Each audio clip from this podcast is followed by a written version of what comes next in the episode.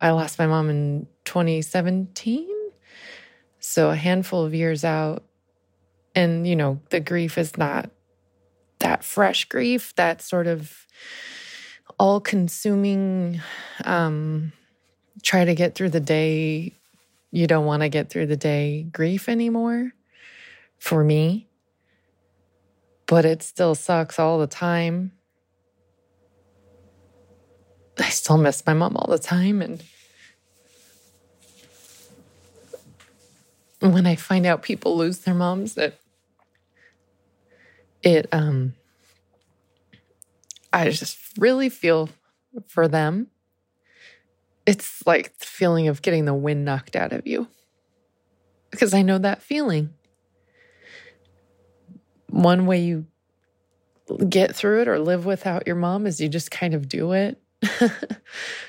as boring as that is, as unhelpful maybe, as you just kind of keep living and you just kind of go through the motions. I miss my mom every day, and I, I, I do. Even still, um, I know for me, I have small children, so that's part of it. You know, I wish I could call her and ask advice and complain or whatever.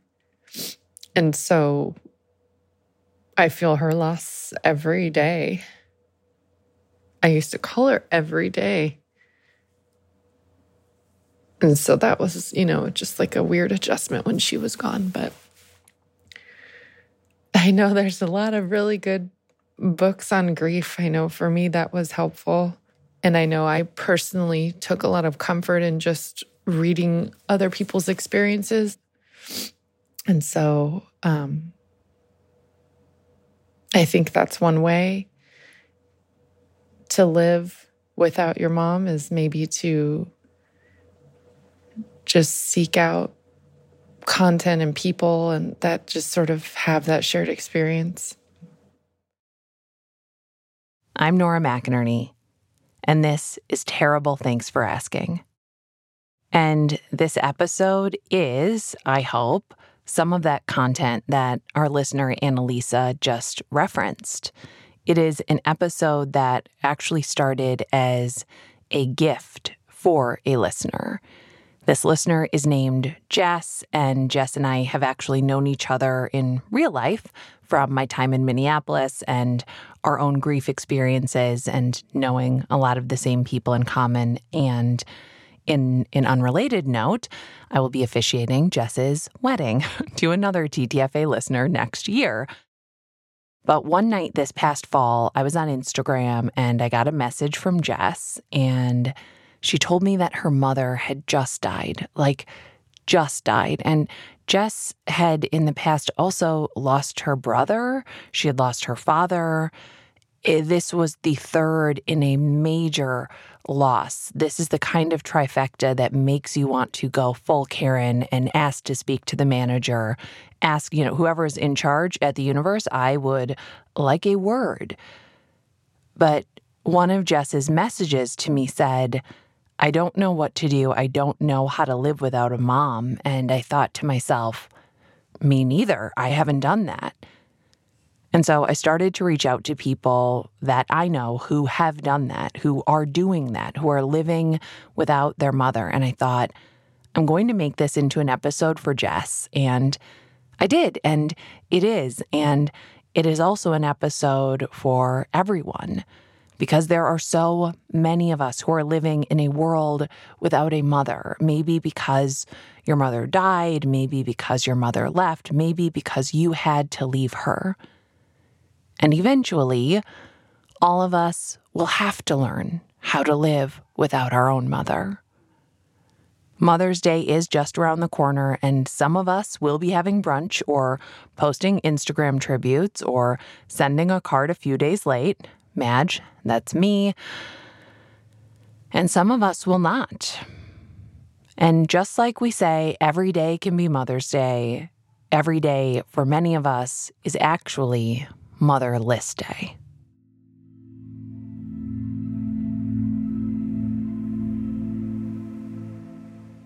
Nora reached out to me and asked me to try to answer a listener question. And that question was How am I supposed to live without my mom? And I have been doing that for 15 years, which is, even I, I say that, that makes me want to cry because um, it still feels like yesterday in many ways since I lost my mother.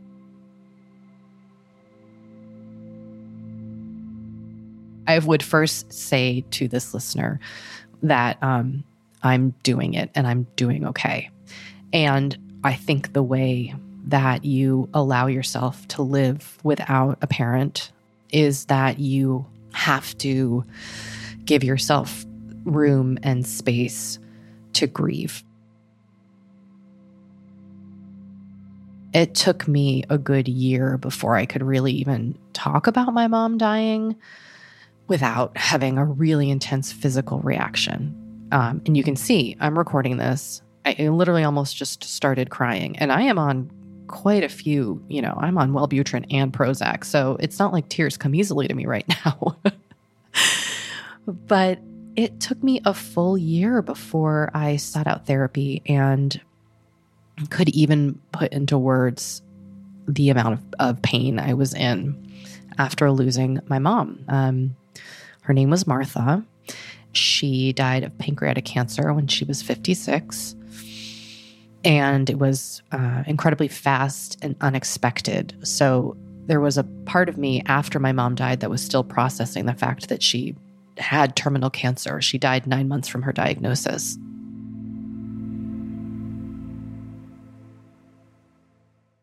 I can only speak about my mother and my experience. So many people lose parents in so many different ways and have varying relationships with those parents.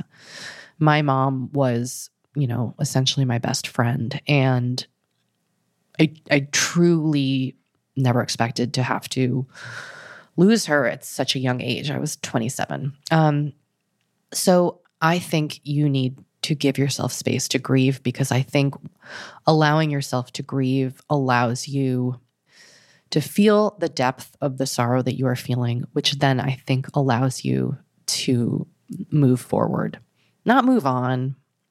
I don't still don't feel like I'm over it, you know. I think people who have not been through a, a loss kind of assume you get over grief. And really grief is a thing that we carry with us. And that's okay. It's okay to be deeply, deeply sad about the loss of your mom and still continue to live without her. And one thing that was kind of eye opening for me is that I was able to still experience joy alongside my grief. My grief was it was it was rough. It that was a rough you know, the first few years after losing my mom, especially, were extremely hard. A few things that helped me get through it leaning on people who had a shared experience. I was um, amazed and deeply touched at how many people, acquaintances, friends, people I really didn't know very well, but who had lost their mother, reached out to me and offer to be a sounding board and a support system. So find your people, find the people who get it. As the TikTok meme says, the girls who get it, get it, and the girls who don't, don't. And this applies to all gender identities. I really think that um, finding people who have experienced similar grief to what you're experiencing, they are a lifeline. I can't stress this enough take up the offers of help if you can, because it's okay to need help getting through this. Um, it is okay to ask for help. And actually, I, I imagine that people are often relieved when grieving people ask because, as you know, if you have lost someone, people do not know what to do and they put it on you to try to figure it out. Where it's like, let me know what I can do to help. And you're like, bring my dead mom back to life.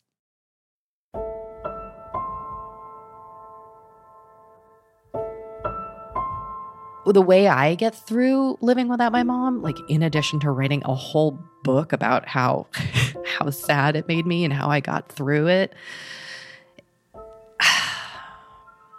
I found things to escape into books, museums, exercise, certain things that actually made me feel good because so much of my life initially was clouded with the grief of my loss.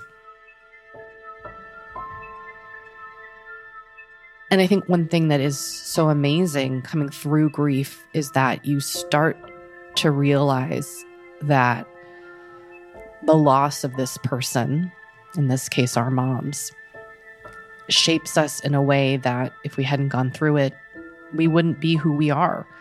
And that applies to positive qualities about yourself that you gain through going through the most awful thing in your life. I don't know who I would be if I hadn't gone through the loss of my mother. I think it's made me more empathetic and empathic to people. I connect with people on a deeper level. Um, I think it's made me more understanding, a better listener. Not that I wouldn't trade all those things to have my mother back in my life alive and not sick, but sometimes you look and you're like, wow, I didn't know that you know, out of this like darkness would come a light I wasn't expecting. And that's a really weird thing to go through because you're like, what? Like, you know, I, am not even sure I can put it into words, but I will say the other thing that you can do is find ways to remember and honor and coexist with the memory of your mom. You know, for me, that's like as simple as talking a lot to my kids about my mother, photos of my mom, you know, giving one of my kids my mom's name as her middle name. Um, you know, very like basic stuff like that. But I also just talk out loud to my mom sometimes. You know, I don't care what people think. Be walking around uh, the outdoor malls here in Los Angeles, just gabbing away, talking to my mom, um, because it makes me feel better. You know, and uh, I don't know whether or not she can hear me, but quite frankly, I don't care. This is about me. if she can hear me, that's a bonus. But it helps me kind of get through. And I just want to say that I am someone who's been through it and I'm okay. And you will be okay.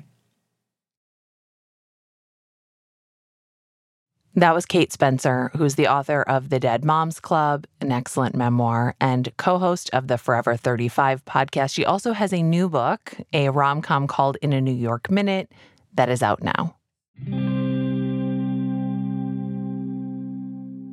Yeah, my mom uh, was diagnosed with stage four cancer when I was a senior in college. She actually found the tumor on my birthday and didn't tell me. She showed up in a bright pink blazer, ready to celebrate my 21st birthday, took all of my friends out to dinner, smiled. And, you know, at the end of the dinner, I could tell that there was something wrong. Her eyes were off, they were a little sparkly. And I asked her if everything was okay. And she didn't say anything then. But um, through the next three years and the progression of her illness, um, we would both talk every day and talk about so many things um, what was going on with me at school, my move to New York and publishing, the progression of her treatments and the next treatment and the next rung to reach for. Um, but we never really talked about her dying or her death. There was this sense of, yes, I knew the odds of stage four cancer, but my mother said she was going to live. And so it would be so. So when I actually lost her at 23, I was in a real state of shock. I was looking for anything, any kind of letter or document that she could have left on this earth to tell me what the hell I was supposed to do without her. And what I found instead were letters about her brother, who she lost when she was my age. He went missing uh, during the secret war in Laos in the 1970s and was missing for 36 years. Uh, and so those letters about my mother's grief of her brother, looking for him, um, became a roadmap through my own grief and understanding how she mourned for him, but also lived her life alongside that became kind of a way that I became not just a motherless daughter, but now a motherless mother as well. And thinking about how I want to raise my son in a world where his grandmother exists, but does not exist where he is. You know, it had been almost 10 years since I had been in the room where she died. Like it was such a traumatic thing for me to the point where Um, I didn't do blood draws or go to the doctor myself, the opposite of what you're supposed to do when you have a cancer history, because I was so afraid and so traumatized from watching my mom basically die in front of me, right? This slow, very medical death. So I became pregnant in 2020 in the fall. My partner could not come to, with me to the hospital. So those needles into my arms, those IVs, those tests, all of these things that I associated with loss, you know, then very much became about growth and the, the future of my family. My mother coming through on that heart monitor as part of my son. And it was something I'm actually grateful I had to do alone. I think if I had a partner there, it would have been something that would almost have felt like a crutch to go from being so afraid to associate it with this new positive thing inside me to become that strong mother that she once was was absolutely radical for me. And so she showed up in a way where I thought she would be a trauma and something that would make it difficult to give birth and to be a pregnant person. And what I found instead was that connection to her strength, the memory of her. And then, you know, I had a wonderful doula. I hired someone, it's no coincidence, around my mother's age, who kind of looked a little bit like her, also from Pennsylvania. She was this wonderful maternal figure. And I think that's important too. I think it's important to recognize after years in my 20s spent thinking, I don't need a mother. I'm a big girl now. I'm beyond wanting that. You're never beyond yearning for that person to be at your side. And through the miracle of modern medicine and credit cards, you can have someone at your birthbed that can be that mother figure. Highly recommend. What I do remember at one point when it got really scary, I screamed out my mother's name. I didn't even realize I was doing it until I'd already said it out loud. And I had to said it out loud and so long, and it felt so good. And he was born uh, a few minutes after that that cry. I, I really think she was there. It was this thunderstorm. It was lightning. I screamed her name, and my son was in my arms. You're never too old or too young to, um, you know, yell for mom. And she, I, she came.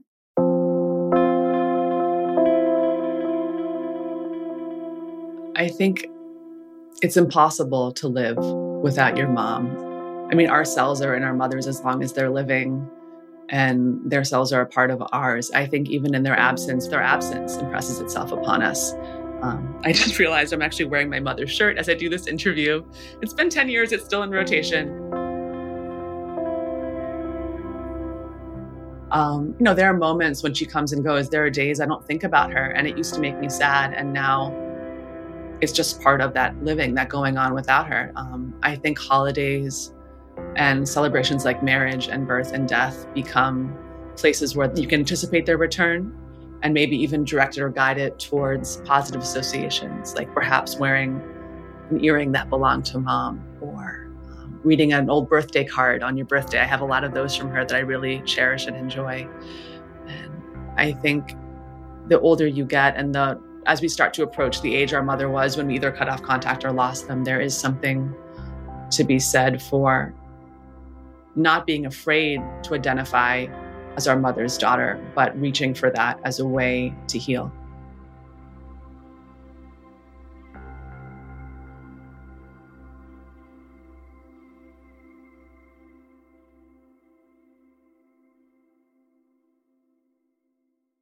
That was Jessica Pearce Rotondi, the author of What We Inherit A Secret War and a Family's Search for Answers. She lives with her husband and son outside of New York City. Man, I don't have platitudes and I I don't have bright sides and I don't have anything except like kind of survivability stuff to say. And um no advice and almost to the point of like I don't know what to say and and I've lived through losing my mom and my mom and I were as close as moms and children daughters get and I still don't know what to say. I'm just speechless. So I wrote down a few things because it's been I guess two and a half years since mom died which I, that could be wrong. When somebody dies your life becomes so off kilter like when somebody close to you that is part of your blood and your DNA and your everyday routine and everything you do dies, your life goes so off kilter that time and the concept of time and the concept of living and the concept of waking up in the morning is so odd. You can't really like fathom what time of day it is or how long it's been since something happened or like can't comprehend it. And so when people ask me like, "Oh, how long has it been since your mom died or your husband died or your daughter was born?" I'm like, I don't, you know, I don't really know. I don't I'll have to count the days and let you know because I can't comprehend it anymore. All of that to say the grief thing really hits hard and time moves slowly and quickly and you can't remember anything.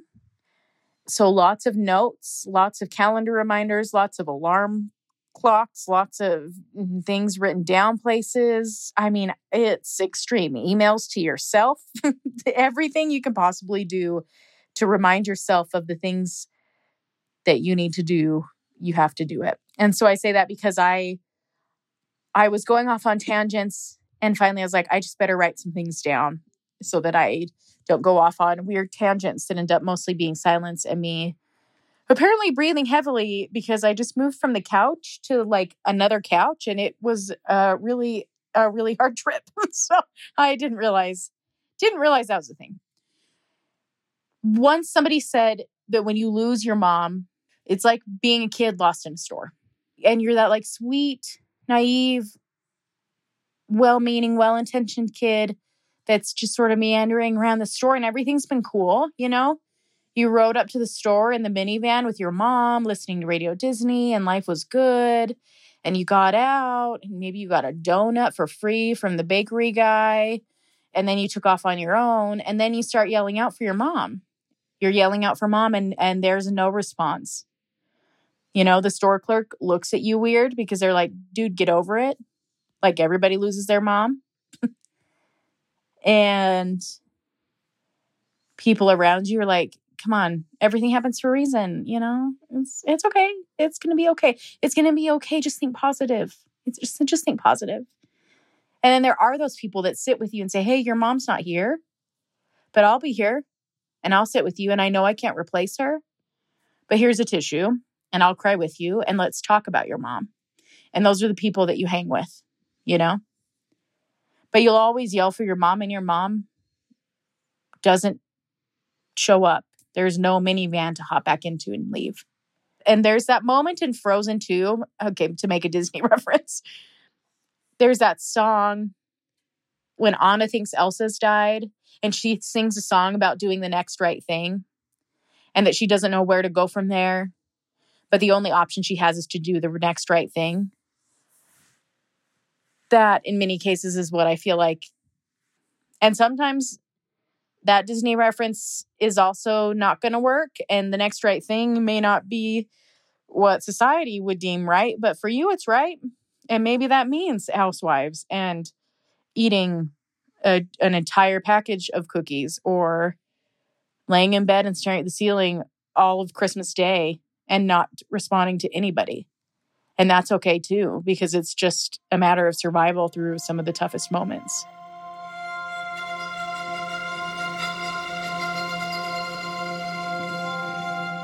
you know, I'm sensitive to the fact that there are a lot of people that have strained relationships with their moms. But in the case of somebody who has a really beautiful, good connection with their mom, that physical connection, missing that is so hard because that brings you such peace. And it's like the whole mother child connection. Um, I mean, we're the same human, we're the same being at one point, you know? And so having that physical touch and that connection together, once you lose that, even as an adult, it's so hard. One of the things that I think about the most when it comes to my mom is that um, I carry obviously knowing my mom the best. I mean, me and my sister know her the best out of anybody, probably ever. And, you know, obviously, mom had secrets from us, sure. But overall, we knew, especially as she grew into adulthood in her later years and we were older, we knew who she liked and who she didn't like, the latest tea and her secrets, and, you know, and I think that's a cool legacy to carry without being all bright sidey and everything happens for a reason. That's just the reality is I'm still spilling tea with mom, whether she's here or not.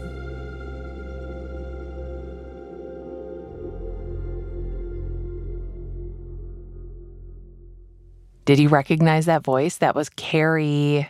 That was Carrie Harbath. She was featured in our Carrie and Aaron and Carrie and Sloan episodes. She lives in Utah with her daughter. She's on Instagram at, at Sloan underscore strength underscore. Yes, there are two underscores. We'll be right back.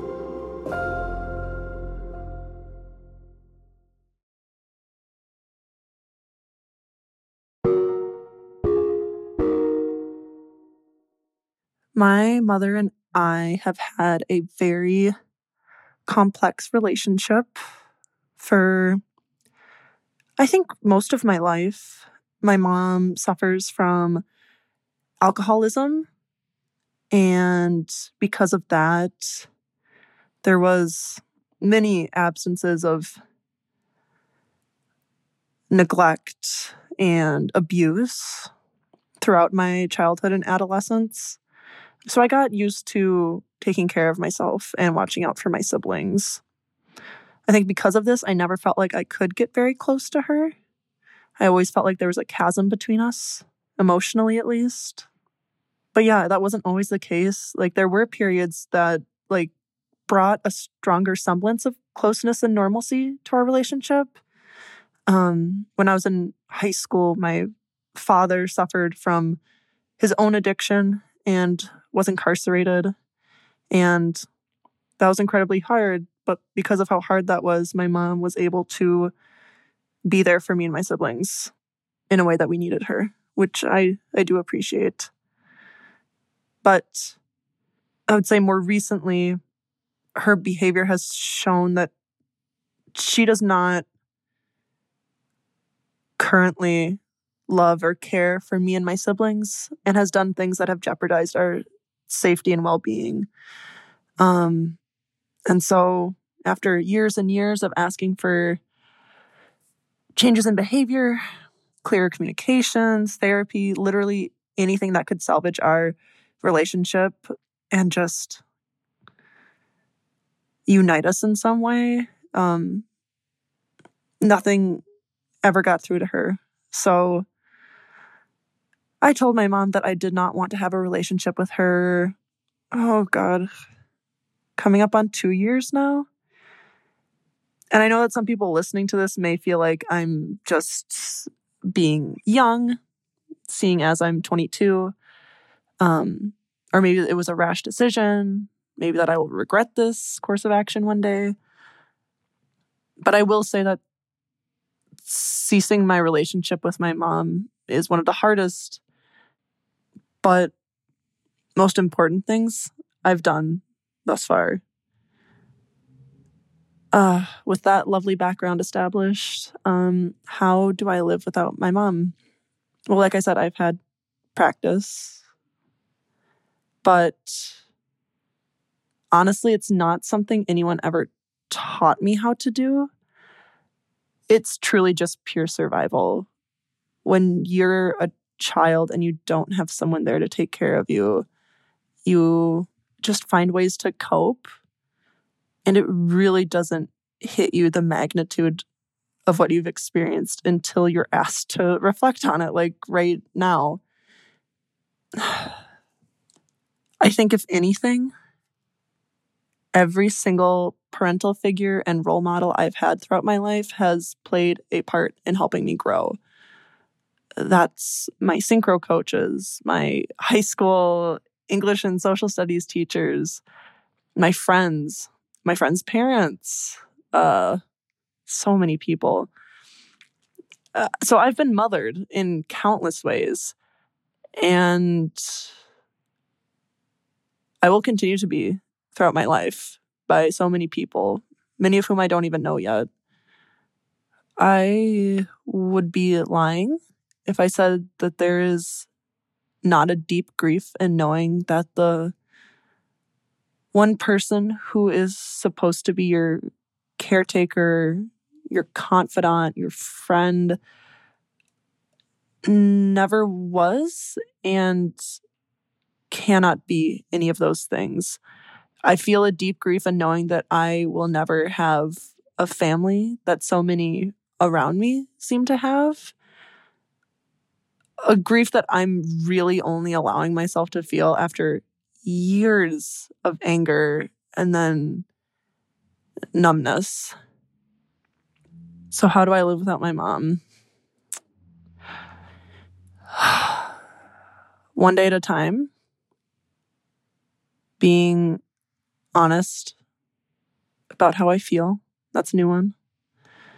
Um, with the help of countless, truly countless friends and mentors in all facets of my life.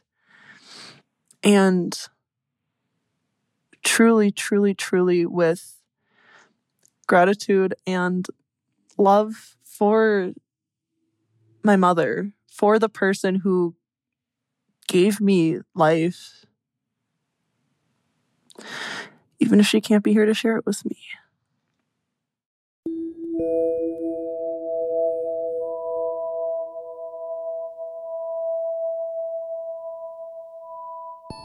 This is not me being proud of the situation I'm in. I do wish from the bottom of my heart that I had a mom that I could turn to. I wish she was brave enough to face her own demons. I wish she was brave enough to choose me, my siblings, over those demons. I wish she could face the truth and the reality of things. But she can't seem to. And that's why I don't have a relationship with her today. I refuse to engage in codependency. I I choose to set a better example for my siblings, for myself, for anyone who comes next in our family. This contribution was a little bit of a surprise to me. It actually comes from a member of the TTFA team. Uh, so we were all down here in Arizona, and Megan and I had a little bit of time together to get to know each other. And we went on a hike, and it was so lovely. And you know, Megan mentioned one time when we were hanging out that I was, you know, like I could be her mom. And it, it's true, I could be her mom. I did not know when she mentioned that, that she has a very complicated relationship with her mother. And I'm really proud of her for raising her hand and offering to contribute that story to this episode.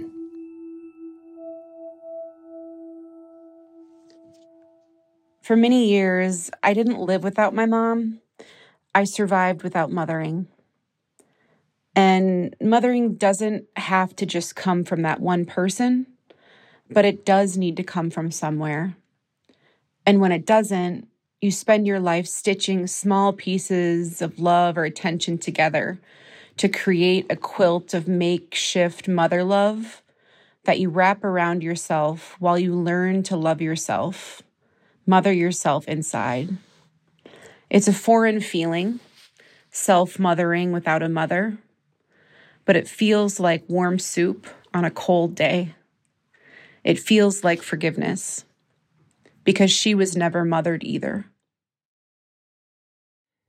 That was Dr. Anna Roth. Uh, she's a longtime friend of the pod and myself. She's a psychologist. Uh, she's been on episodes of TTFA Premium. She lives in California and she is on Instagram at Dr. Anna Roth. Living without a mother can be very, very difficult, to say the least. And even though my mother is still on the planet, um, we haven't had a relationship for over 20 years and don't speak. And I do have, as it turns out, as a result, some tips for how to live without your mother. First and foremost, I would say that you you have to have a plan to be your own cheerleader. So the moments when you would normally turn to a parent for advice or to explain to them how happy you are about something or to get work advice or romance or whatever it is, you have to learn how to do that a little bit on your own. And when I say that, what I mean is not that you have to stand in front of a mirror with pom poms. Like, if that's your thing, go for it. Um, but that you have to learn how to talk to yourself very kindly um, so that it feels like you have support when you need it. I think that is probably the hardest thing I've had to try to do. Um, because even when I was speaking to my mother, she wasn't really the most supportive. so I've always kind of had to learn how to do that. Um, but it was hard. It's hard to do. And I think that it's the most important thing you can do because it's something that you can pull from inside when you need it. It doesn't require any external force. Um, so you learn to be, or have, at least have a plan to start to learn how to be your own cheerleader. Um, I think it's important to remember that loneliness will hit you at the strangest times. Uh, you might think that you have secured yourself uh, away from loneliness, and then you'll be shopping for groceries and just feel this loss. And that's because not having a mother is it's a cosmic void, you know, like you were connected in such a deep way for such a long time. And it's a cosmic void to not have that in your life anymore. Uh, so just be wary and let it hit you, let it wash over you. Um, but loneliness will come at you at, at the strangest times, and you should be prepared for it as much as possible, but you should also reach out to people when it happens.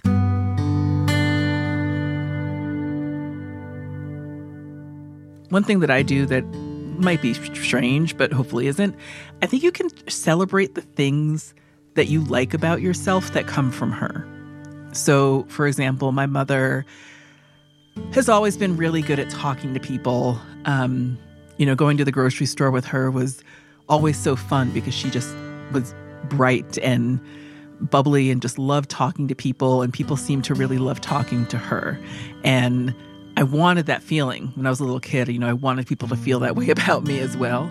Um, as I got older and I started watching both her and my grandmother interact with the world, I realized that you can just go out into the world with kindness. And I like that about myself. And, and I got that from her was that notion that, you know, my bad day doesn't have to be somebody else's problem. Um, so I chat, you know, I'm a talker naturally, but I chat with people and I'm interested in people. And I got that from her. So find the things that that come from your mother that you now have instilled within you um, and celebrate them. And that doesn't have to be big. It could just be that moment of, you know, you're talking to someone and you realize, my mom used to say that phrase all the time, you know, and give yourself a little smile. But just find those ways to really celebrate the things in you that come from her because that is that's her legacy. That's her emotional legacy. That's her her legacy um, that will live in you and be help her still be present in the world.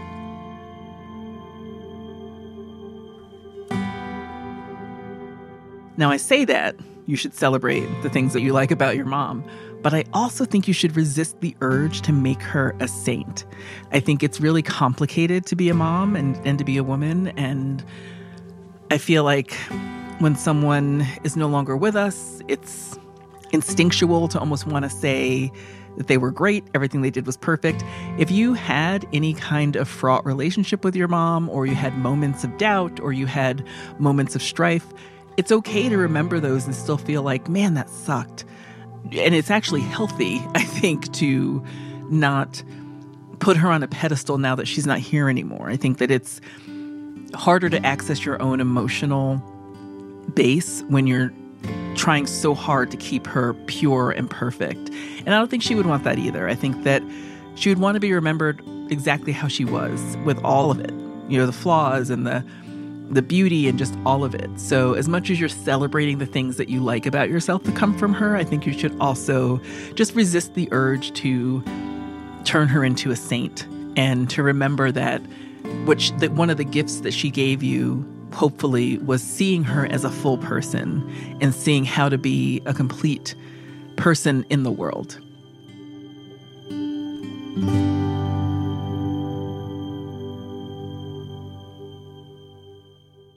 The other thing that I'm sure other people will suggest, but I just can't help but suggest it because it's been so helpful um, therapy. It's okay to go to therapy. I don't know if you've been to therapy yet.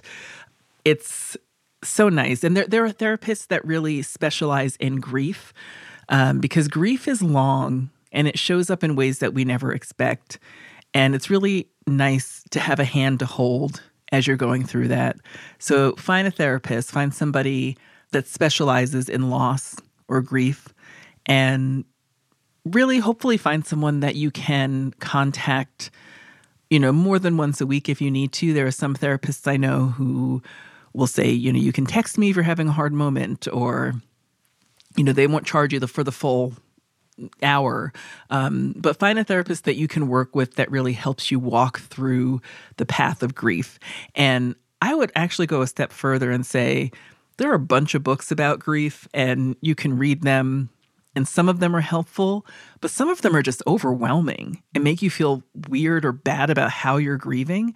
Uh, so I would also say that, you know, don't dig into that too much. It might be easier at first to just talk through your own emotions with somebody before you start digging into the books and the advice and and everything else. Just really understand your own grief, talk through it with somebody who's qualified to help you with it, and then you can start you know, bring some other bits of advice in, like this, like this, everything I've been saying. Don't, you don't even have to listen to me. You can just go talk to a therapist first and then come back and listen to this when you're feeling like you can hear this message. But you're not alone. And living without a mom is, is difficult. And you have every right to feel the heft of that. That was Danielle Henderson. She's the author of The Ugly Cry, which was a part of our Terrible Reading Club series and is absolutely brilliant. Pick up that book and go listen to that episode when you have a moment. We'll be right back.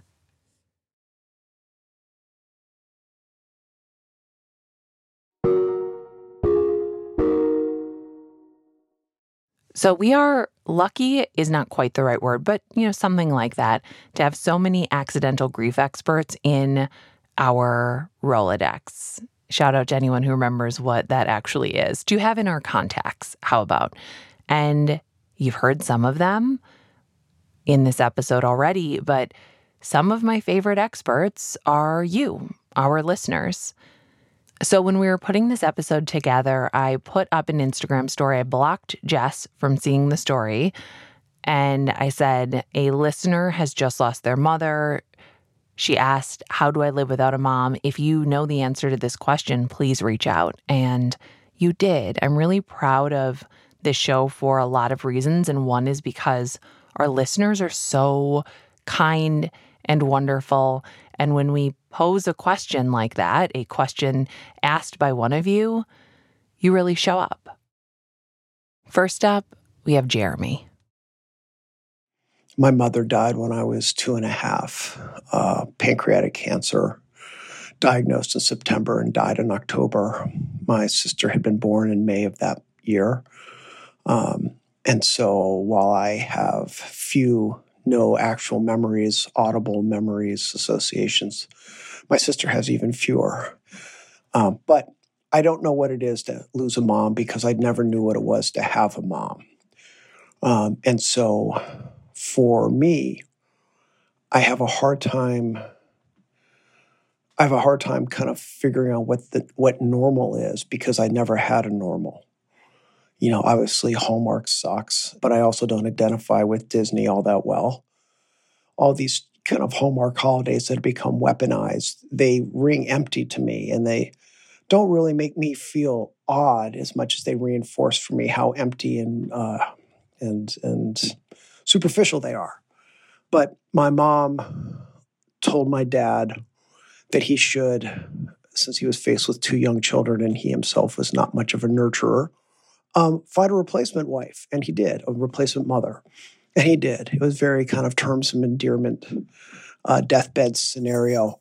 And what for me has become kind of an almost inextricable tragedy is the woman he remarried was horribly unfit um, due to her own traumatic experiences and traumatic upbringing and undiagnosed traumas um, to be a mother or to have any nurturing at all. And so for me, the next 20 plus years, so I got out of the house and then subsequent decades along the way, anytime you said the word mother, it was simultaneously an empty word, a hole in my heart, and a visceral reaction of that is not this or this is not that.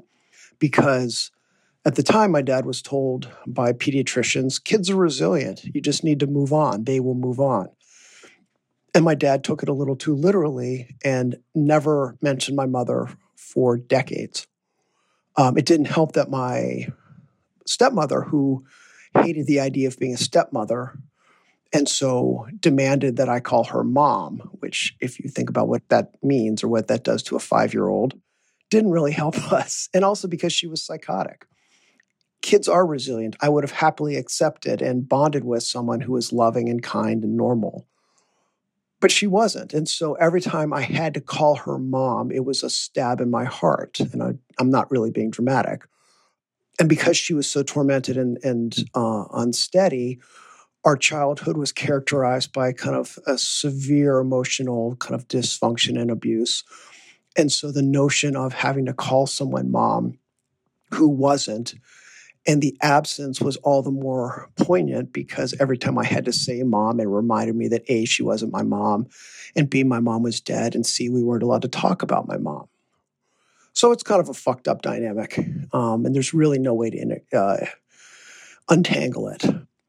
I'm always fascinated watching people as their parents die. And now that I'm old enough that a lot of our parents are declining and dying, you know, a lot of this is academic.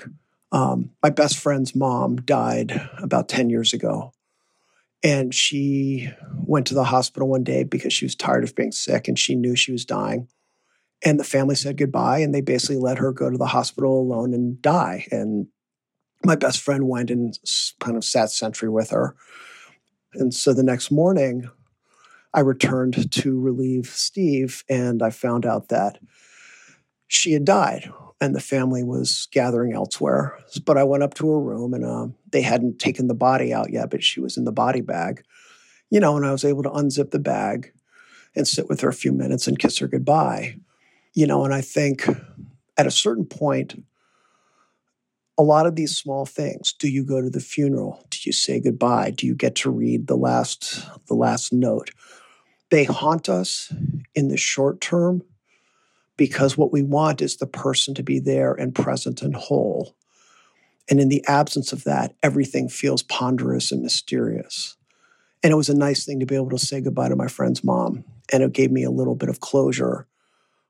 You know so the best thing i can offer anyone is make peace with yourself, make peace with your family, tell those you love you love them, and realize that there is no mystery or magic, just kind of the stubborn churn and royal of blood and bones and memory and heart.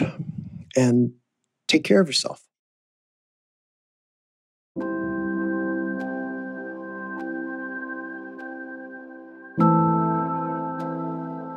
How do I live without my mom? This is a process, a challenge every day. I wake up, which is never an easy task in this house. No one's a morning person in our family, that's for sure. You know, she became gravely ill in the summer of 2020 with metastatic breast cancer. It was brutal. She suffered, and we were powerless. I couldn't be there with my own mom, even though she needed me desperately. The circumstances around what transpired in 2020 are impossible to comprehend. And sadly, she did not die with dignity. This extraordinary person who was our sun, our moon, and our stars is no longer here on earth. Every morning, I make the conscious decision to be kind to myself, to love, to laugh, and when the sadness washes over me, I've learned to actually turn into it and I let myself have what we call a griefy moment or even a griefy day. I have learned that working on my grief in just a small way on a regular basis helps me carry it with me as opposed to being overwhelmed by it. I have found that the creative process is the most cathartic for me. Things like journaling, taking photos, drawing, listening to music. I need to release my thoughts and feelings so they don't fester. Since we're a close family, one of the things I get so much joy from is spending time together with our kids when they have a moment away from their busy lives. I feel at home with my family, and I'm so grateful for that. They're just good for my soul. On the other hand, I'm still figuring out how to do regular life. This part is hard. Thankfully, the grief literature has illuminated me on some of its complexities, but I do wish I would have been more prepared somehow. It's definitely been a trial by fire, and if I'm honest, I'm just not the same person I was before all of this happened.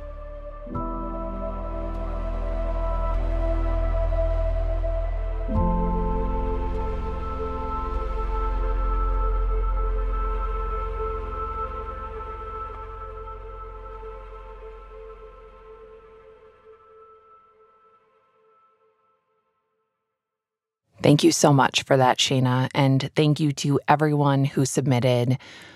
As always, we get so many beautiful submissions from our listeners. We can't use them all, or our episodes would be 100 years long, but we appreciate it. And um, we thank you. We thank you for being such a wonderful community and for being willing to contribute yourself and your time and your stories for each other.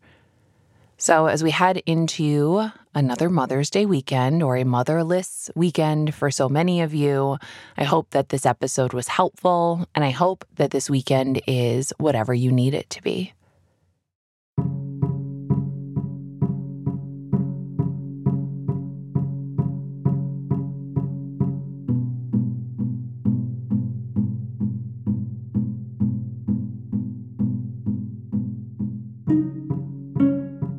I'm Nora McInerny. I am an author and the creator of this podcast. You can find my books wherever you find books, or we will link them in the show notes, along with a way to sign up for emails from us and from me.